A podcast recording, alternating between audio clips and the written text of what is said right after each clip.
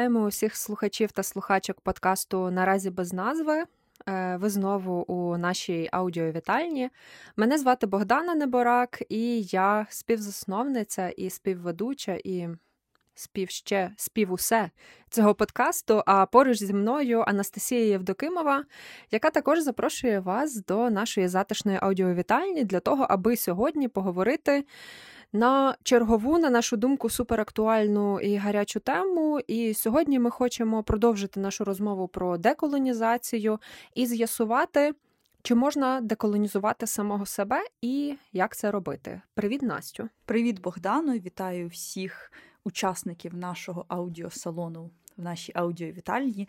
Е, я думаю, що ми сьогодні також можемо видавати якісь аудіооб'єкти, які допомагатимуть нашим слухачам і слухачкам краще сприймати інформацію, а потім все одно ці аудіооб'єкти здавати в кінці, так як було зі слойками. Мені це дуже сподобалося в епізоді про московіаду Юрія Андруховича. Так, складне запитання, бо питання про колонізацію можна обговорювати ще дуже довго. Ми його не розкрили сповна в нашому п'ятому епізоді. Якщо ви його не слухали, то ми вас запрошуємо це зробити, а потім повертатися сюди до нас в розмову. Бо ми тоді говорили про постколоніалізм. Ми намагалися зрозуміти, коли починається культурна колонізація України, і власне ми оперували таким поняттям, як постколоніальна критика. Так, ми говорили ем, про історію, про культуру. Трішки про політологію, про літературознавство і про всі ці дисципліни, які об'єднує постколоніальна критика. Е, Так, і це точно лише початок цієї довжелезної розмови, і я щоразу боюся, яка вона довга, а треба не боятися, а робити. Моя бабця теж говорила цю фразу, що очі бояться, а руки роблять. Тому я пропоную нам сьогодні з тобою узятися за тему того, як е, визначити у собі якісь е, колоніальні штучки. І якщо ми визнаємо, що вони колоніальні і вони насправді не наші, е, як їх здихатися? І тут я думаю, можна говорити про різні речі, і почала би я Настю, питаючи тебе. Із теорії. О, у мене було дуже прям практичне питання, але хочеш з теорії? Давай з теорії, гаразд. Почати з теорії для того, щоб для себе взагалі зрозуміти, про що ми говоримо, так? Ми говоримо про те, що термін постколоніалізм з'явився в 60-х роках ХХ століття, і він з'явився через потребу зрозуміти інші культури, так? бо історія літератури це завжди багато різних е, культур, які об'єднуються. І ми, як люди західного світу, як люди, які сприймають все, зокрема і через християнство, розуміємо. Культуру по-своєму, так ми не зважаємо на її особливості, особливості регіону, особливості релігії, Е, і таке подібне. А на них варто зважати, і про це сказав Едвард Саїд е, у 1878 році, коли написав свою працю Орієнталізм, в якій він досліджував Близький Схід, і от, власне, розумів, як. Цивілізація намагається підкорити варварські народи і от розповісти їм, що вони варварські. а Ця цивілізація це носій чогось найвищого і найкращого. Більше про постколоніальні романи можна почитати в статті Богдани Романцової, яку ви знайдете в описі до нашого подкасту для українського тижня, де вона міркує власне про ці постколоніальні тексти і чому вони виникають, і міркує вона про них восени 2021 року, після того як е, автор з отримав Нобелівську премію, і вкотре ми почали цю розмову про постколоніалізм. Просто на відміну від е, оцієї орієнтації на схід, орієнталізм, про яку говорить Едвард Саїд, і про яку ми говорили в цьому нашому п'ятому епізоді, є ще одне поняття, про яке варто згадати: це окциденталізм, тобто орієнтація на захід. Так? Е, коли ми е, дивимося або на схід орієнталізм, або на захід окциденталізм. Що таке захід? Ну, захід це якась висока культура. Так, Це відразу такий асоціативний ряд у нас з'являється. І тут ми можемо собі уявляти цю високу культуру по вертикалі і по горизонталі. По вертикалі це ті. Епохи, культурні, ті історичні перипетії, які ми можемо називати, так ми можемо так називаємо бароко і все чітко собі уявляємо е, відродження, класицизм, і воно в нас все виструнчується. А можемо мислити горизонтально. Тобто ми собі малюємо певні кордони і бачимо, ось це Центральна Європа, це Східна Європа, а це ще східніша це ми. І ось в нас так це все вибудовується. І насправді українські митці, українські інтелектуали давно міркували про себе як про культуру західну, про українську культуру як частину європейської культури. Так, Ми про це говорили ми про це так чи інакше згадували від першого нашого епізоду, бо про це неможливо не згадувати. І от певний існує цей міф в українській літературі 19-20 століття про втрачену забуту європейську українську культуру, і як її потрібно знайти заново. І Микола Хвильовий, якого Богдана так любить згадувати, пише про психологічну Європу, в якій протиставляє цей захід і схід, в якій каже про те, що так важливо конструювати своє українське. Це, власне, цей модерний проєкт українського. Так відколи українська література орієнтувалася на захід? Насправді, починаючи від Котляревського і його Енеїди, тому що Котляревський обирає для себе історію римського поета Вергілія, яку він може в один момент запозичити і накласти на неї свою національну реальність. І оскільки це травестійна поема, поема перевдягання, то античні боги враз вдягають шаровари або інші козацькі строї і стають е, національними героями. Тобто, ось вона, ця орієнтація на західну культуру, і далі ми можемо. Лише називати тексти і згадувати про те, хто що читав і як сприймав себе частиною цього модерного західного світу. Тому я підводжу до думки, що Є насправді дві опції для української культури завжди були: або дивитися на схід і тоді сприймати себе як частину імперської культури, або дивитися на захід і тоді бути автономною культурою в системі багатьох інших західних культур. Третього, на жаль, не дано. Е, чи правильно я тебе розумію, що якщо ми повернемося до нашої нинішньої теми, яка стосується деколонізації, самодеколонізації, то для того, аби деколонізувати самого себе і своє мислення, потрібно передовсім добре пригадати історію своєї культури, так? Так, добре пригадати свою культуру і зрозуміти, як вписати себе в це розрізнення вони і ми. От хто такі вони, і хто такі ми, і які між нами стосунки. Бо це залежить від того, в який бік ми дивимось. Е, бачиш, я думаю, що на фоні цього дуже добре говорити про старання пам'яті, яким займалася Російська імперія, і яке сягнуло, напевно, свого апогею у час Радянського Союзу у епоху сталінського терору.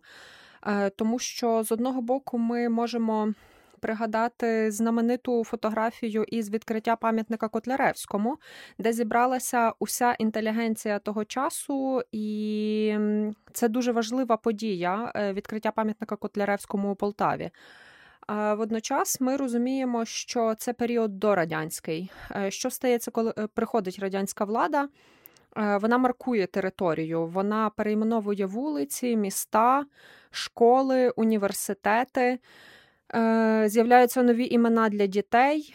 Е, водночас ми бачимо абсолютно нові пам'ятники, уже не ті пам'ятники, на які скидається грішми українська інтелігенція, і не ті пам'ятники, які вимріяні нами, тому що ми знаємо, що для нас важливий Іван Петрович Котляревський. А, наприклад, всюдисущі пам'ятники Пушкінові, який абсолютно свідомо стає великим і важливим автором е, у свідомості, яка належить до руского міра. Але він є насправді просто таким собі тавром. І дуже цікаво, але і прикро спостерігати за тим. Яку велику різницю накладають кілька десятиліть? Ми це бачимо на прикладі е, тієї частини заходу України, який був дещо менше е, часу у радянській окупації, і центральної України.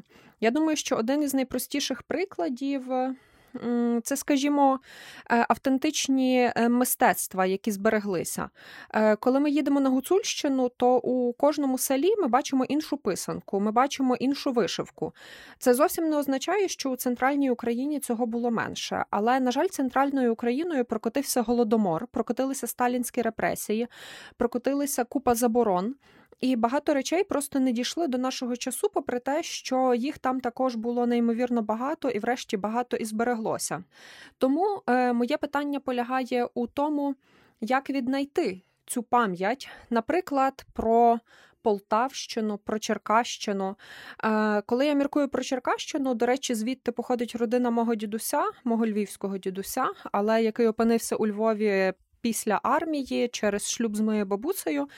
Е, я дуже часто згадую таку просту фразу із одної пісні нашого з тобою друга Фріла, де він співає про Черкаси як про е, землю Богдана і Тараса. І всім одразу стає зрозуміло, що це за важливі образи культурні.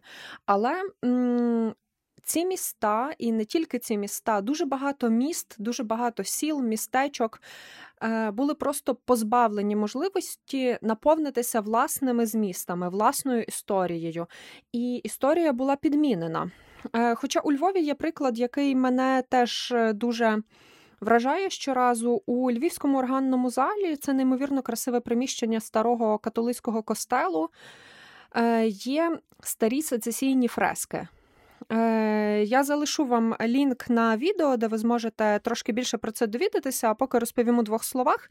Е, коли радянська влада окупувала Львів, то багато церков були або зруйновані, або перетворені на склади, або перетворені у е, офіси, наприклад, пошти або що. І органний зал не був винятком. І, власне, те місце, де були ті чудові сецесійні фрески, оскільки воно було так собі з краєчкою в куточку, перетворили на туалети. Е, коли значно пізніше Е, з'ясувалося, що там є також ті фрески. Це було е, величезним сюрпризом для багатьох львів'ян, які заопікувалися органним залом, але також це стало, ну знаєш. Ем... Такою крутою метафорою, яка пояснює підхід радянської влади е, до роботи з культурою, до роботи з історичною пам'яттю. Що з того, що там сецесійна фреска? Угу. Знаєш, Богдана, ти запитуєш про е, відновлення пам'яті, і насправді це повертає нас до ще одного теоретичного питання. Це, вибач, Богдану, просто цей крок в бік нам необхідний. Я е, просто якому... вірю, що ти станеш кандидаткою наук. Я тому теж дозволяю це вірю, це. в світлому майбутньому. Е, Крок про те, е, чи пострадянський це те саме, що постколоніальний. Так? Бо постколоніальна критика прийшла на терени е, України, українських української наукової думки на межі 80-х і 90-х, це зрозуміло. Але про що насправді йшлось в постколоніальній критиці? Передовсім про расизм. Ну і далі вже через кому різні пояснення. А у нашому випадку йдеться не лише про расизм.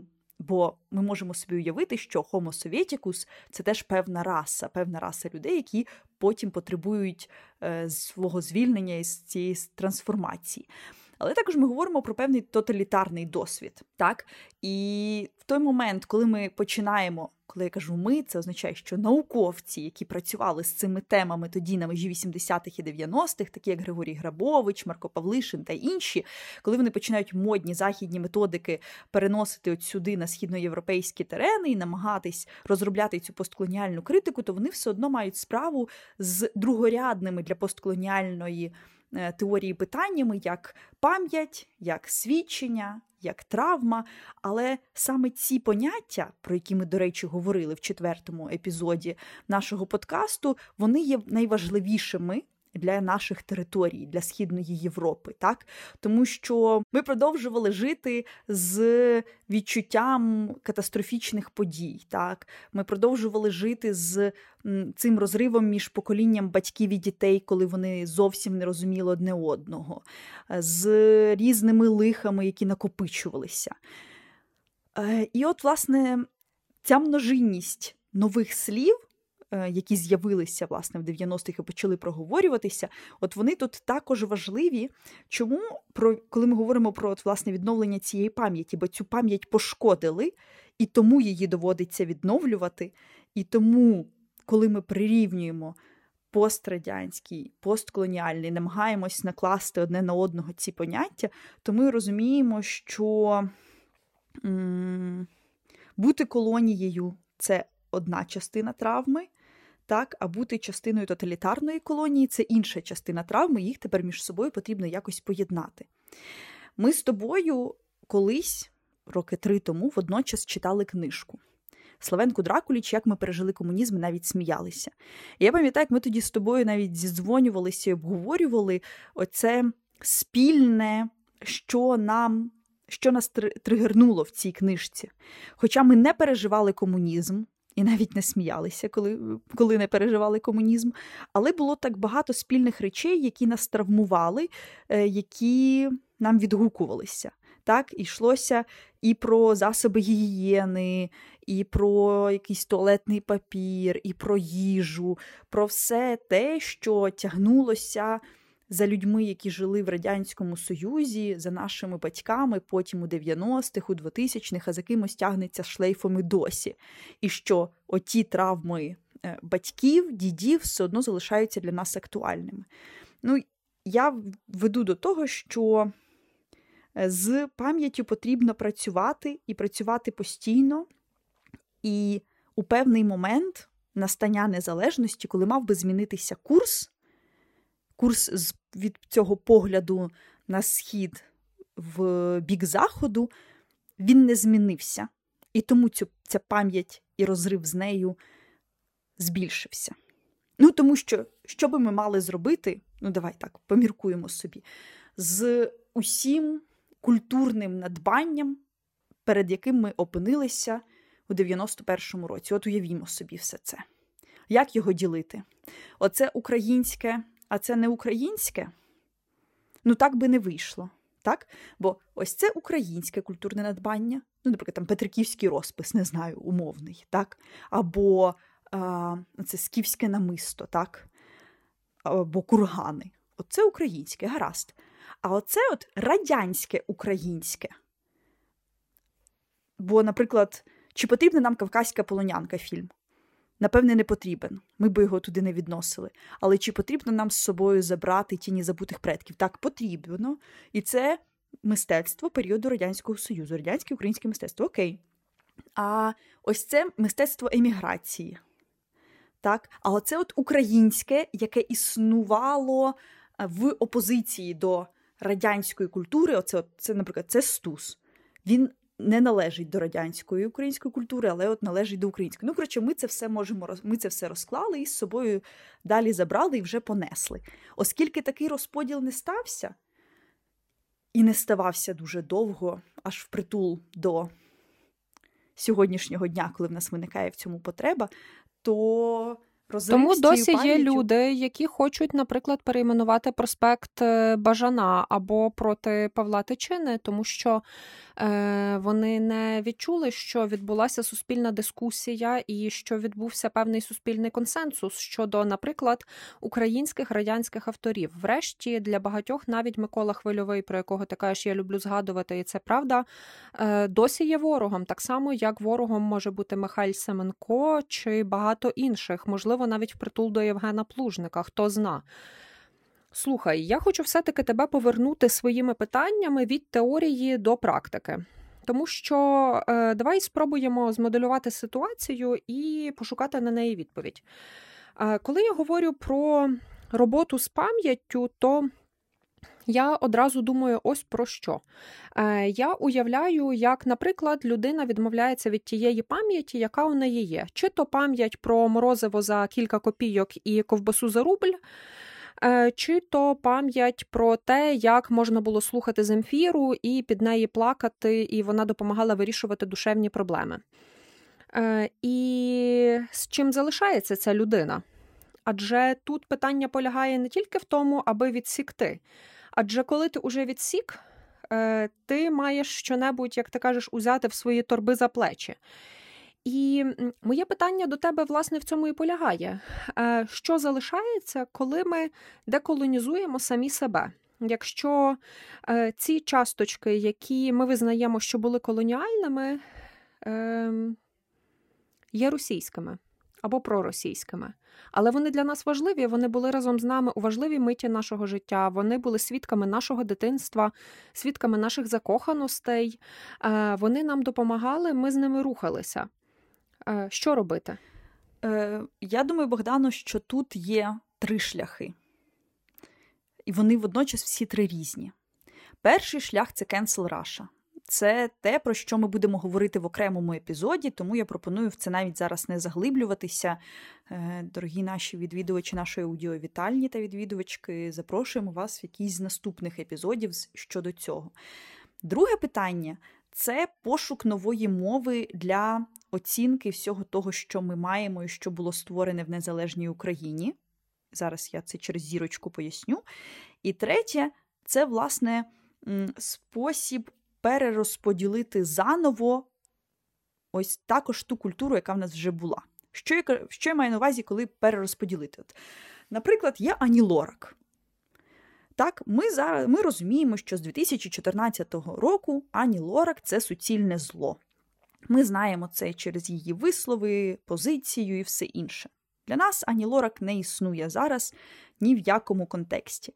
Але ми не можемо викинути зі своєї пам'яті історії української музики Ані Лорак 90-х, початку 2000-х. Ми не можемо відкинути пісню Мрій про мене мрій. Діма, будь ласка, постав мрій про мене мрій. Мрій, мрій про мене мрій. Хочеш бути мій, мрій про мене мрій. Люби. Бо це дійсно були гарні пісні, і вони варті були уваги, вони були в наших чартах. І ми це хороша, популярна музика, так, це масова культура, і чому би її не прийняти? Чому ми залишаємо е, Потапа і Настю Кам'янських, які співали про те, що вони ні пара, але зате відкидаємо Ані Лорак, яка в цей же час співала, що вона стане морем. Ні, не варто цього робити. Тобто, ми собі конкретно, ми собі залишаємо певний період Ані Лорак, яка нас влаштовує. Гаразд. І так ми можемо провести, пройтися по кожному е, митцю, так, якого маємо поставити під сумнів, та й, в принципі, зрозуміти, що нам варто повернути, на чому варто зосередитися, про кого варто згадати, коли ми будемо готувати виставку, е, музичний проєкт або будь-який інший проєкт про, наприклад, 2000-ні, або про хвилю нової української музики і територію А 90-х, або що. Дивися, але це українці це українці. А як бути із тією російською культурою, яка дуже довго дійсно була складовою е, наших життів? Я слухала Земфіру, наприклад, але. Е, після 2014 року це поволі почало від мене відходити. Я не можу сказати, що це був процес радикальний і свідомий. Е, втім, поволі я намагалася слухати її менше, і в якийсь момент я зрозуміла, що ця музика більше не про мене. Е, хоча я а вже ж можу згадати себе, свій перший курс, свою нещасливу яку-небудь закоханість, страждання, і що я там слухала під ці страждання. Е, для мене дійсно великим питанням є те, про що дискутує весь український твіттер, де ти все ніяк не зареєструєшся, а тобі би там було весело. Але я маю на увазі. Е, російські блогери, російські виконавці, це російський реп, який був дуже популярний е, в Україні. Це російські інтерв'юери, це просто люди, які щонебудь говорять із Ютуба. Е, дуже часто це займало дуже великий пласт інформаційного простору. І Зараз відбувається просто унікальна мить, коли це трошечки переформатовується. І для мене велике питання полягає саме в тому, з чим залишається людина, яка споживала передовсім такий контент. І вона могла бути не ватником і не русофілом, але і це було окей. Богдано, власне, це все питання про cancel Russia і про те, е, як цього всього позбутися, що ми mm-hmm. отримуємо на, натомість. І натомість ми отримуємо потребу в е, новій мові якою ми можемо говорити, і яко, як ми можемо оцінювати весь наш попередній досвід. Чому саме нова мова? Тому що зараз, ну як наш, наш подкаст називається наразі без назви, лише тому, що ми не можемо знайти цю назву, ми не можемо знайти собі неймінг в цих абсолютно нових, незрозумілих для нас умовах.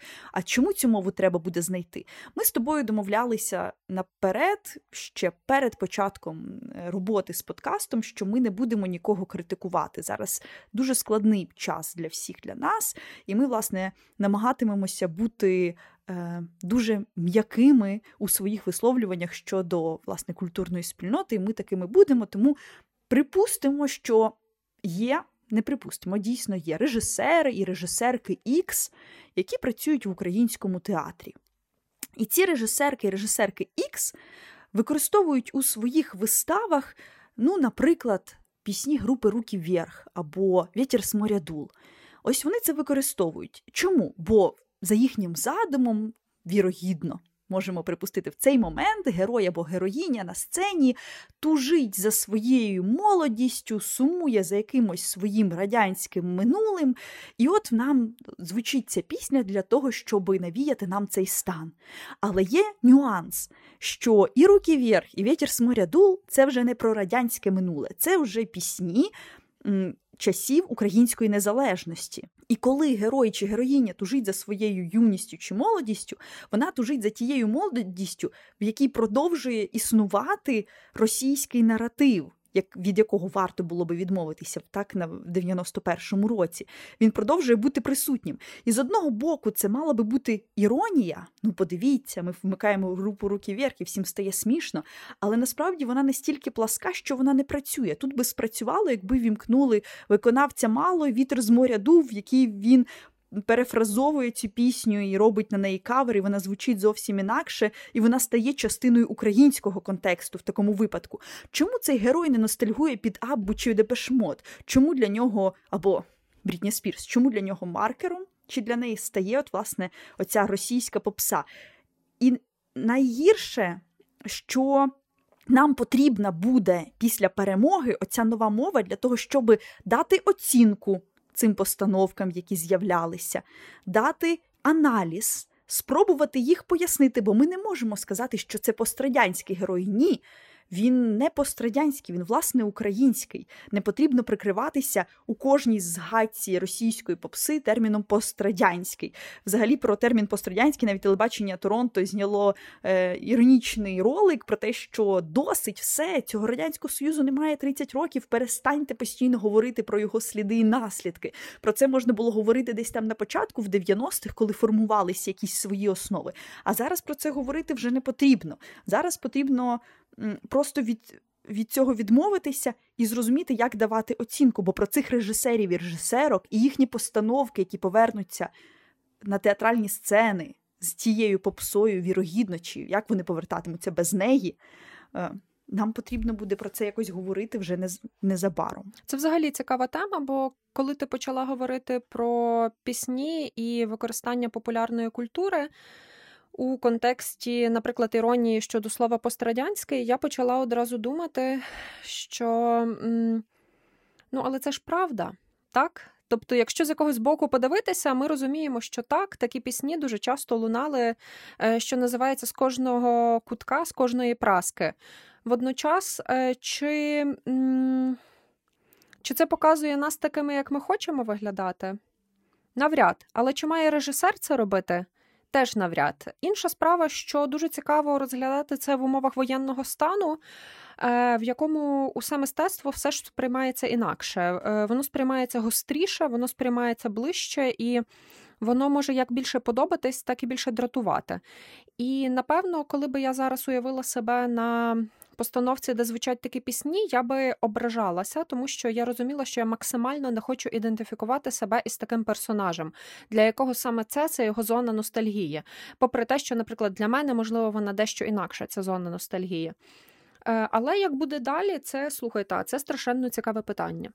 Але я тобі поставила вже декілька. Може, ти маєш до мене якісь питання? Е, звісно, Богдано, я хотіла тебе запитати про те, е, що от ми зараз, як е, нація, пройшли вже певний шлях, так?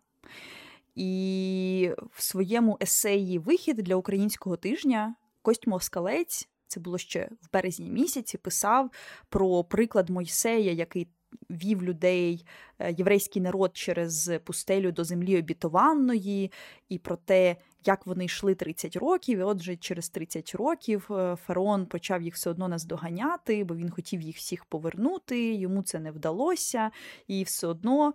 Єврейський народ дійшов до своєї обітованої землі і отримав те, що хотів. От ми також вже пройшли 30 років, і це величезна, величезна дистанція, за яку ми обросли якимись своїми звичаями, звичками, побутом. Змінився світ навколо, так само як це було з єврейським народом.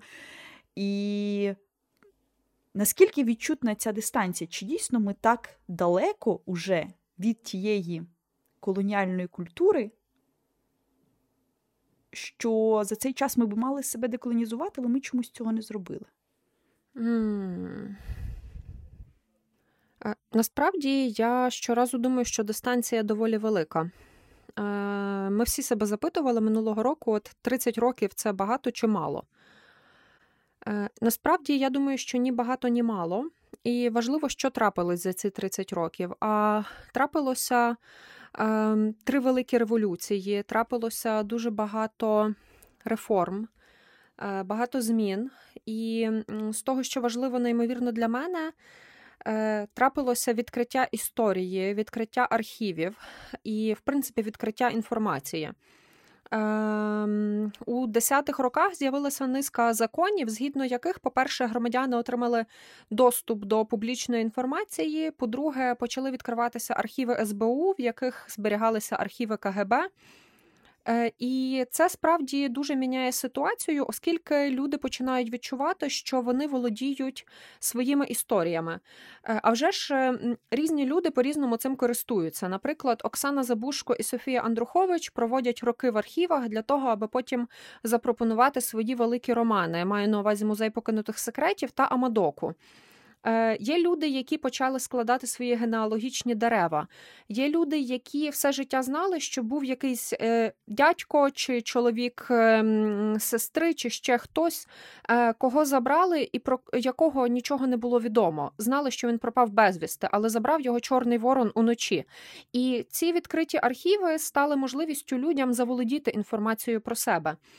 Насправді це доволі швидко міняє суспільство. Е, Суспільство відчуває, що воно більше е, не живе нижче трави і тихіше води. І я думаю, що ми дуже швидко не просто звикли, а скористалися цим, наче драбиною, для того, аби почати заволодівати цією інформацією про себе. Просто для того, аби міцніше стояти на ногах. Е, Тому що одна з особливостей путінської пропаганди, як пише Тімоті Снайдер, полягає в тому, аби змусити людей повірити в кілька брехонь. І коли вони вже повірять в кілька твоїх брехонь, вони опиняються у трясовині цієї брехні. І вони будуть вірити у кожну наступну, тому що у них більше немає ґрунту під ногами. І їм потрібна наступна брехня чисто для того, аби продовжувати наповнювати якимись наративами свою свідомість. Натомість в українців, а вже ж також траплялися. Е, Різні популярні нові історії, які е, для однієї частини населення були дуже позитивними, а для іншої дуже негативними. Але точно ніхто не заперечить, що в Україні завжди була суспільна дискусія на значущі теми. І це те, про що ми пам'ятаємо, і це те, чого ми навчилися. Водночас, коли я думаю про е, деколонізацію, я розумію, що знаєш, ем, це така історія, яка передовсім робиться державою. Е, Чому? Е, Тому що держава, наприклад, пропонує нові підручники з історії, пропонує нові підручники з української та зарубіжної літератури, е, пропонує просто нові навчальні програми. Пропонує освітні програми на телебаченні. У нас суспільний мовник з'явився тільки декілька років тому. Це неймовірно мало. Коли ми дивимося на BBC і захоплюємося їхніми науково-популярними програмами, які можна дивитися як захопливий нонфікшн, е, то нам дуже складно зіставити BBC і суспільне мовлення. Але завжди треба пам'ятати, що суспільне це результат неймовірної боротьби за те, аби можна було розповідати наші суспільно значущі історії і робити це, зокрема, за допомогою державного бюджету. Ми просто дуже довго змагалися чисто за те, аби. Це знання, яке дуже часто передавалося з рук у руки, з уст в уста, яким володіли одиниці. Тобто, знаєш, це як та романтична історія, нехай знову буде хвильовий, але це класна історія. Е, Коли до Харкова прийшли німці, то вони зруйнували кладовище, де був похований Микола Хвильовий. Але були харківські родини, які передавали своїм нащадкам інформацію про те, де похований хвильовий, бо вони знали, що прийде день, коли можна буде перепоховати хвильового. А це місце пам'яті, і воно важливе. Це місце пам'яті про український модернізм. І я думаю, що Головна революційна річ полягає у тому, що за ці 30 років ми почали наближатися до того, що знання про себе перестало бути привілеєм і прерогативою якихось еліт. Там умовно була родина е, Драгоманових Косачів, і вони знали справжню історію України. Вони намагалися це трошки далі передавати, але це все одно дуже обмежені коло людей. Це еліти. Сьогодні кожен може купити собі книжку Сергія Плохія, Оксани Забушко, Софії Андрухович, Олени Стяжкіної, Володимира Рафєєнка. І так я можу продовжувати і продовжувати до кольору до вибору. І особливо це стало помітно після 2014 року, коли з'являється державна підтримка української культури, коли як найактивніше починає працювати інститут національної пам'яті, коли перезапускаються музеї, коли е, у музеї починають обиратися директори на засадах конкурсів. Коли люди розуміють, що це питання не того, що ти сів на якесь місце, е, прикріпив табличку до свого стола і сидиш там доскону. Ні, це все питання динаміки. І мені здається, що дуже важливо говорити про те, що наративи вони динамічні, і ми тільки-тільки почали вловлювати місце нашого українського наративу у глобальному контексті. І це відчуття дещо тривожне, але дуже приємне, тому що ми відчули себе не на безлюдному острові, який оточений океаном, в якому плавають акули. Ми відчули, що ми справді є у контексті, і що ми були, ось як ти починала, частиною західного контексту. І щойно ми почали е, пояснювати собі, чому так почалася ця велика війна. Ти сказала про місце нашого наративу. От, власне, в праці Культура й імперіалізм Едварда Саїда він пише про те, що нації. Це не лише земля, це не лише території, які в них намагається забрати колонізатор, але це ще й наративи, це ще й е, ті історії, які вони можуть розповісти тими мовами, які їм належать. І от тому, власне, е, ми шукаємо свої наративи, і ми продовжуємо це робити. Бо 2014 року для нас відкрилося ще одне нове слово декомунізація, яке також відкрило нам дуже багато різних можливостей у своєму есеї про Україну, який називається Сувора дівчинка з України в кафе Європа. Славенка Дракуліч пише про те, що декомунізація відкрила нам можливість боротися за своє минуле. Тобто відкрила нам можливість хапатися за е, ту е, пам'ять, яка є інакшою від офіційної і яка доповнює індивідуальну пам'ять. Власне, цей. Е, есей дуже цікавий, як і сама метафора кафе Європа. Бо Славенка Дракуліч собі уявляє, що різні європейські країни збираються в одному кафе, сідають за столик, замовляють каву, бо всі вони п'ють каву по-різному за своїми національними традиціями, всі вони говорять своїми мовами і говорять на різні теми те, що їм болить. Вони всі по-різному вдягнені, але от вони тут, в одному спільному просторі. Мені би хотілося уявляти собі, що Україна насправді теж там в цьому спільному просторі. Але от для того, щоб віднайти свій наратив, потрібно провести. Певний обряд прощання з імперією. Прощання з імперією саме так називається праця Олі Гнатюк, яка міркує про ці е, процеси України. Перебування України між Заходом і Сходом. І Богдано, як тобі здається, чи вже відбулося оце справді велике прощання? Е, добре питання. Е, я думаю, що для когось відбулося, для когось ні. І питання, чи воно відбулося на національному рівні. Я схильна думати, що так, відбулося, і свідченням цьому є Е, відчайдушний опір і відчайдушне протистояння українців, яке вони продемонстрували після 24 лютого. Е, ми всі пам'ятаємо дуже багато історій, особливо з перших днів, тому що. Е, тоді вони особливо вражали і ранили. І це історія жінки з Генічеська, яка пропонує російським солдатам класти насіння до своїх кишень, аби воно проросло. Це і фраза прикордонника з Зміїного. Це купа-купа історій, які стануть нашими новими національними міфами. І я думаю, що страшенно важливо, що таке прощання з імперією відбулося саме устами дуже різних людей з різних куточків України, і дуже часто це були люди. Е, не із заходу України. тому що так ми знаємо ці стереотипи, які роками і десятиліттями будувала російська пропаганда про безтямний захід, про бандерівців і так далі, і тому подібне. Я думаю, що про це можна буде колись окремо поговорити, але значно важливіше чути це. Зі сходу, з півдня України, чути це часто російською мовою, бачити це у шахтарських містах, у робітничих містах, у тих локаціях, е, про які вважалося, Росія думає, буцімто це і так її земля, це її територія, це її люди, і вони уже виграні. Е, Таким чином, ми побачили, що ні, це не російські люди, і вони самі заявили це і зробили це неймовірно хоробро. Е, Тому я думаю, що якщо говорити про таке велике прощання з імперією, це справді було воно. Інша справа, що прощання з імперією не захищає тебе від того, що вона не продовжить стукати у твої двері і е, відбиратиме у тебе усе, що можна. Мені здається, що важливо, аби не лише ми тут з нею попрощалися, а щоб це прощання відбулося також ззовні. Е, Тут я згадую пісню Scorpions Wind of Change. Бо про що вона? Вона про вітер змін.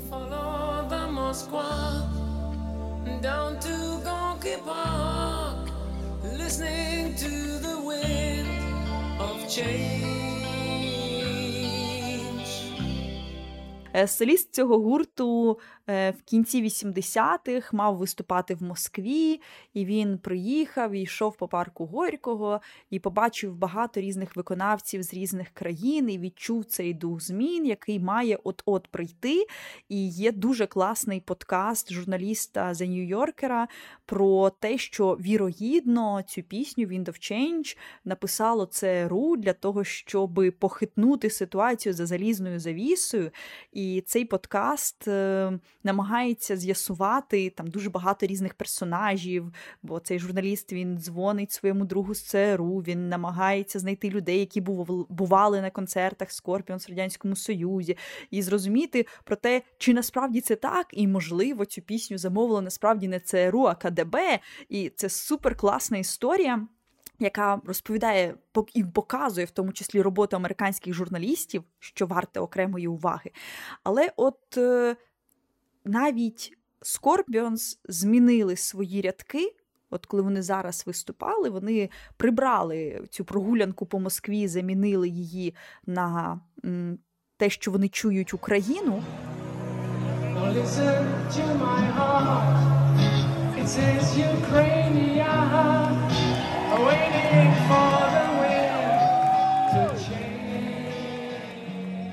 І це також важливо, коли ми не- лише самі з собою закриваємо якісь прогалини і закриваємо, вибудовуємо.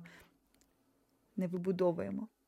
Я просто собі уявила, знаєш, як цеглини закладають одну за одними для того, що так виростає, як в мультику стіна. Не лише будуємо стіни, але й що хтось робить це разом з нами.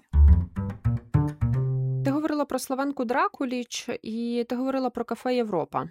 Е, Я би хотіла продовжити трошки цю метафору. І е, насправді кафе Європа це також те кафе, яке дійсно називалось Європа, і яке дуже часто було у столицях е, більшості східноєвропейських країн. І це історія про певну меншовартість. Мені здається, що зараз особливий час ще й тому, що українці долають цю меншовартість, оскільки Дракуліч пише про такі прикрі речі. Вона пише, де ця меншовартість не тільки уявна, а й реальна. Наприклад, у неї там є есей, назву якого я забула, але ми його вкажемо в описі неодмінно, де вона описує те, як відрізняються склади продуктів харчування у східноєвропейських країнах і західноєвропейських країнах. І показує, наприклад, що у східній Європі може бути забагато цукру, менше м'яса або менше риби. Натомість у Західній Європі продукти не просто здаються смачнішими, бо вони на зеленішій стороні газону, а вони реально смачніші, тому що там продукт якісніший. І мені здається, що сьогодні українці м, дійсно відчувають, що вони не настільки відрізані від, наприклад, уявних благ е, певної недоступної західної цивілізації. Це дещо інакше, ніж було у 90-ті, адже у 90-ті так було складно дістати, напевно, навіть шоколадку мілка або й неможливо. Сьогодні це взагалі не питання для українця, і мені здається дуже важливим саме те, що тепер ми з одного боку фізично вирішуємо можливість нашої екзистенції, і це робить дуже багато людей на полі бою. Водночас ми можемо вирішувати питання наративів. І ти говорила про те, що для нації важливі наративи, але згадай метафору Бенедикта Андерсона, який говорить, що нація це уявлена спільнота, тобто це ціла колекція цих наративів. І насправді я дуже вдячна тим, хто був до нас. Е, навіть найближче десятиліття до нас за те, що сьогодні ми можемо дуже багато міркувати про ці історії та наративи і концентруватися. Не лише на питаннях виживання, хоча вони також є дуже важливими в Україні, але крім іншого, міркувати про ці свої більші історії, які нас визначають, які нас фреймують і, врешті-решт, які нас об'єднують. Адже просто нам постійно говорили, що наші історії нас роз'єднують. Натомість зараз українці з різних кутків України можуть відчути, як історії і традиції, і навіть абсолютно різні бекграунди в контексті родинному можуть об'єднувати, тому що. Все не мусить бути однаково, і мені здається, що це ще одна ілюзія, яка розбивається в друзки і є дуже класним синдромом деколонізації. Коли ти говориш про різні історії, то ми розуміємо, що окрім внутрішніх, також є ще зовнішні. Ну, всі, кого ми сьогодні згадували, так і Бенедикт Андерсон, і Едвард Саїд, і е, інші науковці з великого світу, я не кажу лише Європи, бо так само з Америки, з інших країн. Е, всі ці науковці можуть бути нам доступними лише через переклад, насправді. Або не лише через переклад, якщо ми знаємо мову. Дуже важливо, через яку мову відбувається вхід у цей світовий контекст. Про це говорить в своєму е, шостому епізоді музики з історіями Ярослав Грицак, історик. Для мене дуже важливо, це не є нова теза, щоб ми е, запровадили такий е, стан речей, що кожен випускник школи мав би володіти англійською на рівні хоча б B2. Тобто такою, з таким рівнем, яким може розмовляти, спілкуватися своїми своїми ровесниками. Чому це важливо? Тому що е, російська мова Україні виконує не тільки фон, знаєте, російської носія російської культури. Вона має ще іншу функцію, яка дуже важлива. І ця функція і вона є мовою, через яку ми вступаємо в зовнішній світ, великий світ. Навіть така, як би сказати, лінгва, лінгва франк. Він говорить про те, як важливо вчити англійську, тому що дуже довгий час, ну по суті, там останні попередні 30 років, і ще до цього ми мали цей вхід у великі важливі тексти, здебільшого через російську, на яку ці тексти були перекладені. Окремі з них були перекладені на українську, але якби знали, якби вчились так, як треба, і мудрість би була своя, якби знали англійську мову, то цей вхід відбувався би зовсім інакше і в майбутньому, тобто вже для кожного наступного покоління, для тих поколінь, які працюють зараз і вчаться, і хочуть читати ці великі важливі тексти, англійська є критичною необхідністю. І я насправді згадала е, Грицака ще й тому, що Грицак належить до класної дуже метафори дерева. Уявімо собі дерево, в якого є коріння і пишна крона. Так от коріння. Це ми з Богданою, Ярослав Грицак і багато інших людей, які працюють над створенням контенту для The Ukrainians Media. І є крона, це весь той контент, який ми продукуємо, тому що йдеться ну не лише ми, а взагалі вся система The Ukrainians Media, бо йдеться і про інтерв'ю, і про репортажі, і про друкований журнал Reporters, третій випуск якого от-от вийде, і про аудіоконтент, в тому числі наш подкаст наразі без назви. І навколо цього дерева є дуже багато різних комашок. Мурашки, пташечки, метелики, і все це наші слухачі і слухачки. А ще є Але- гніздечка. Так, і дуже важливо, щоб всі ми в нашій екосистемі ем, були якомога тісніше пов'язаними, щоб ми дізнавалися про новини, щоб ми збиралися на читацькі клуби, щоб ми збиралися е, офлайн на різні зустрічі і мали можливість ще більше обмінюватися думками, ділитися, робити одне одного кращими і сильнішими. І все це ми можемо зробити лише якщо ми одна спільнота, спільнота The Ukrainians, зокрема. І спільнот належати до спільноти The Ukrainians дуже просто. Достатньо лише стати амбасадором, тобто стати співучасником, співучасницею подій, отримати доступ до різних ексклюзивних матеріалів, і, зокрема, до відповіді на наступне питання, яке почують лише амбасадори та амбасадорки The Ukrainians. Богдано, це моє питання до тебе, на яке ми обидві відповімо. Тож, хочете почути відповідь? Долучайтеся до нас, ставайте частиною спільноти, і ви також отримуєте цю частину розмови. Моє питання: е, яким твором мистецтва або творами мистецтва ти могла би проілюструвати нашу сьогоднішню розмову про деколонізацію? Як деколонізувати самого себе? От, можливо, є якийсь універсальний текст, в якому герой себе деколонізував, твір мистецтва, в якому герой себе деколонізував, і йому це вдалося. Товариство, ми щойно пошукали відповідей з прикладами на настане питання і повертаємося до нашого епізоду. Я хочу ще сказати, що амбасадори і амбасадорки почули повний епізод, і нагадати вам, що за е, лінком, який є у описі до цього подкасту, ви можете приєднатися до кола амбасадорів і амбасадорок і уявляти себе пташкою. Можливо, аудіопташкою в нашій аудіовітальні і присідати на е, крону цього дерева, про яке так бездоганно розказала Настя.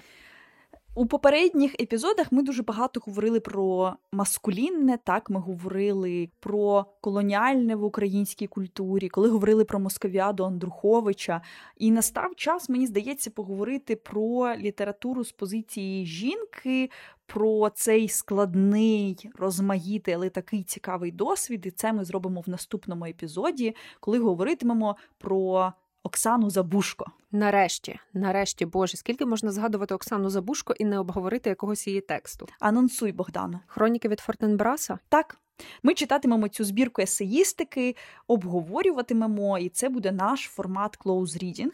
Але попереду в нас ще дуже багато цікавих розмов, які на нас чекають. Е, так, тому всі перечитуємо Оксану Забушко і приєднуйтеся до нашого обговорення. З вами були Богдана Неборак і Анастасія Євдокимова, і це був подкаст наразі без назви. Я нагадую, що якщо ви раптом.